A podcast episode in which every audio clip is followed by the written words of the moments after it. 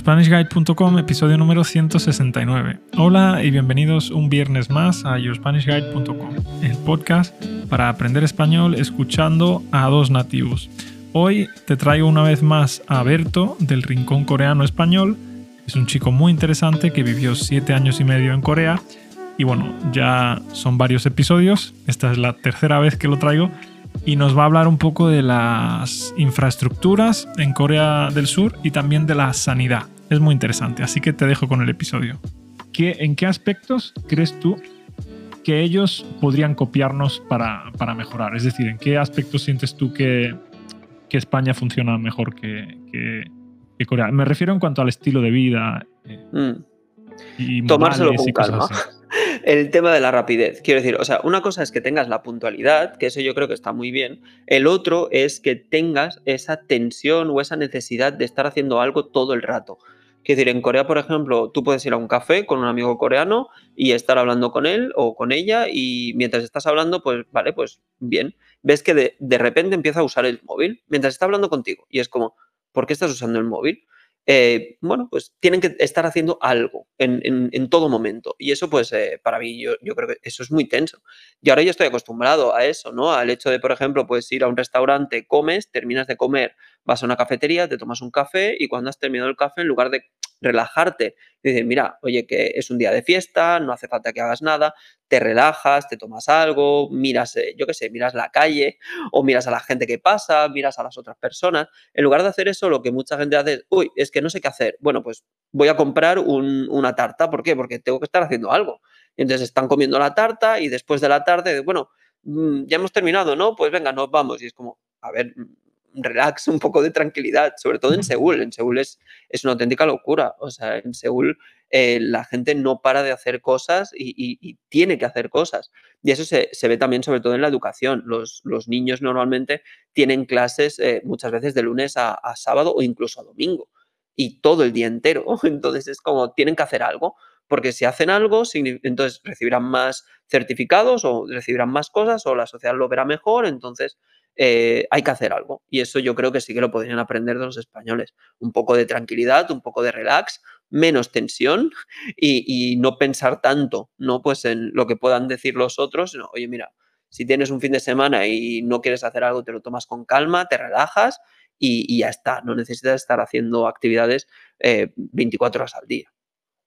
Yo creo también que el no hacer nada está infravalorado, ¿sabes? Yo creo que Totalmente. muchas veces eh, no sé, a mí me apetece estar haciendo nada, comiéndome un helado tranquilamente, viendo una serie o simplemente, no sé, estar sentado en la playa, escuchando las olas, no sé. Hay un concepto en, italiano que le llaman dolce farniente, que es algo así como el, dulce placer de, no hacer mm. nada.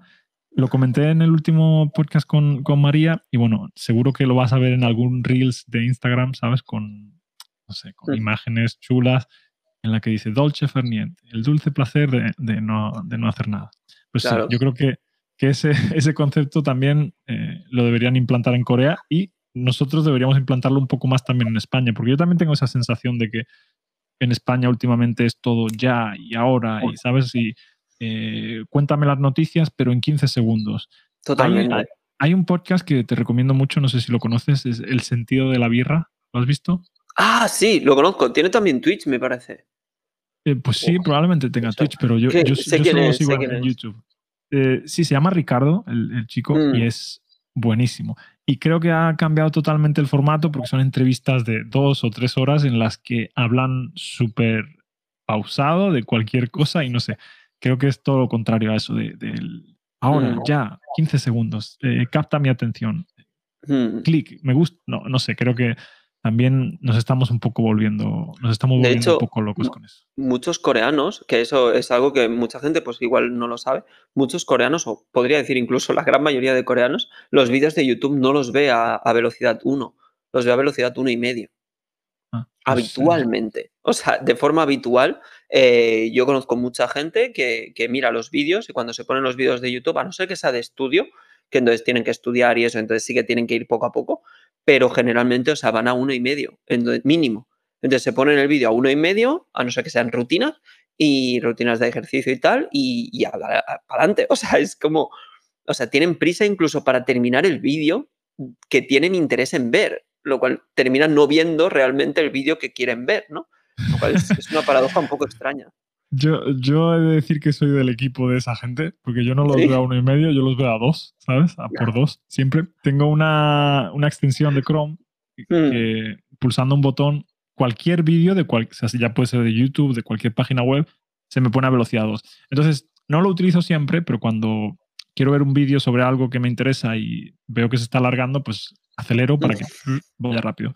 Y ya he llegado al punto en el que escucho la velocidad por dos como si fuera velocidad normal, ¿sabes? No me pierdo, no me pierdo nada. Pero sí es cierto que cuando hay algo que quiero disfrutar, como una serie o como algo, un vídeo que me gusta o algo, entonces sí lo pongo a velocidad por uno y lo, y lo disfruto. Pero sí, yo tengo cosas eh, que, que, tengo que, que, mejorar y esa probablemente es, es, una de ellas.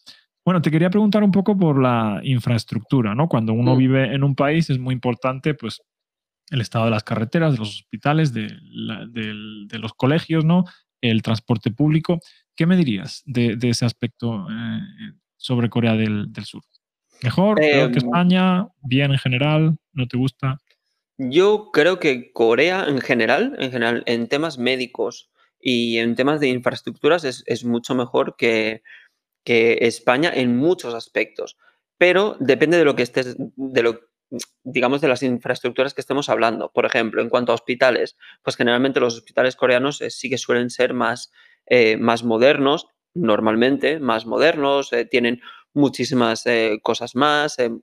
El tema, por ejemplo, del wifi, el tema de internet, el tema de, por ejemplo, los cibercafés, todo lo que sea relacionado con tecnología, sí que lo vais a tener a la, a la, última, sobre todo si estáis en Seúl. De hecho, yo en Busan muchas veces viajaba a Seúl y cuando llegaba a Seúl era como, ¿cómo? ¿Pero tenéis esto ya aquí? O sea, pero esto como la, ¿cuándo lo habéis puesto, no? Si he venido hace un mes.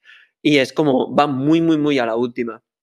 Sin embargo, eh, sí que tiene muchas estructuras o muchas eh, zonas que son demasiado viejas. No hay como un intermedio, no hay como una zona intermedia de decir, ah, pues esto es eh, muy moderno, esto es más o menos y esto, bueno, pues es bastante antiguo. No, ahí eh, es o A o Z, o sea, no hay un intermedio.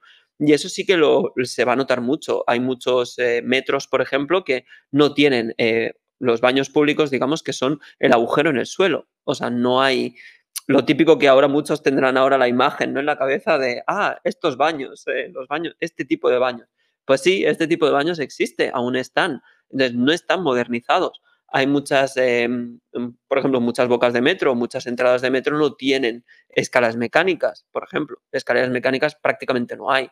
Hay ascensores en muchos lugares, pero a veces el ascensor tienes que ir a la otra salida o tienes que ir a una salida que está en la otra punta y, y demás. Entonces, eh, puede ser, puede pasar. O sea, es, es, bastante común a nivel de infraestructuras eh, que haya o zonas muy viejas o zonas que sean muy modernas pero ese intermedio cada vez cuesta más eh, encontrarlo.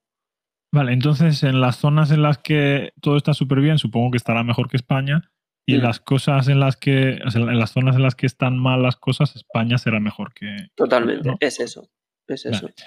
¿Qué me dirías en cuanto a la sanidad coreana, los hospitales? Todos vimos que Corea, del Sur fue un ejemplo ¿no? en lidiar con la, con la pandemia. ¿Qué piensas tú de la sanidad coreana? La sanidad coreana, para mí personalmente, yo creo que es eh, realmente muy buena. O sea, por las, eh, lo que decíamos, las instalaciones, los médicos que hay coreanos eh, generalmente son realmente muy, muy buenos. Y hay una cosa que tienen en Corea que no han tenido en el tema de la pandemia precisamente, que no han tenido otros eh, países, que es la organización. Eh, tanto China como Corea, los dos países tuvieron una organización espectacular, o sea, lo tenían todo organizado al, al dedillo, al, a lo mínimo, y tú ibas a un lugar y sabías exactamente lo que hacer, había unas aplicaciones que te controlaban eh, y a nivel de sanidad eso es, es, es, un gasto increíble, todo se ha dicho, pero también es verdad que da muy buenos resultados. Yo, por ejemplo, una cosa que ya habrá mucha gente que no le guste, pero yo una cosa que admiro también de Corea es que no tengan, entre comillas, la seguridad, eh, la sanidad pública, porque muchas veces no hay eh, seguridad social allí. Hay seguridad social si tienes trabajo, pero si tú vas un día, por ejemplo, una persona cualquiera que vaya al médico, pues tendrá que, es, de copago, o sea, tú tendrás que pagar una parte de esa visita y la otra parte, pues sí que te la cubre el seguro, pero tú tienes que pagar una parte. Eso, la ventaja que tiene es que, eh, primero, si no tienes unos síntomas muy, muy fuertes, pues no vas a ir, o sea, porque tendrías que pagarlo.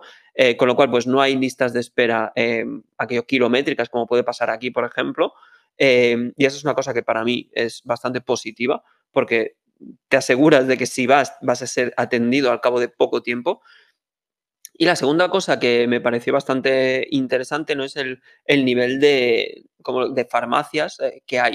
Hay un nivel de farmacias increíble. O sea, tú vas a cualquier barrio y puedes encontrar en un mismo edificio como tres o dos o tres farmacias tranquilamente. Y eso pues es, es también muy, muy, muy loco. O sea, todo lo que es sanidad allí está muy bien. También hay que decir que para los extranjeros es diferente.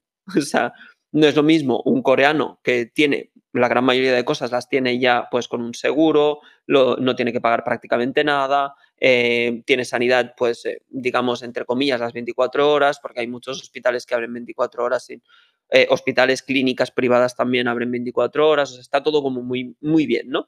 Eh, sin embargo, pues un extranjero, pues ahora, por ejemplo, con el nuevo presidente, pues también se dijo que eh, querían, bueno, no sé si lo harán, pero dicen que quieren quitar lo que sería esta ayuda que reciben los extranjeros residentes en Corea en temas de sanidad. Hasta ahora, pues todos los residentes en Corea que pues extranjeros, pues tenían lo que sería una ayuda y dicen o se dice que quieren quitar esa ayuda a los extranjeros porque lo que se comenta es que los extranjeros están haciendo que la sanidad sea mucho más lenta y que la sanidad pues no sea tan eficiente como eh, lo es cuando van los coreanos, etcétera, etcétera. Así que a nivel de instalaciones, a nivel de a nivel general, pues realmente es muy buena. Sin embargo, el problema que tiene es que no todo el mundo puede acceder a esa, a esa sanidad. Es más o menos como en Estados Unidos que hay que pagar pues siempre que se quiere el servicio.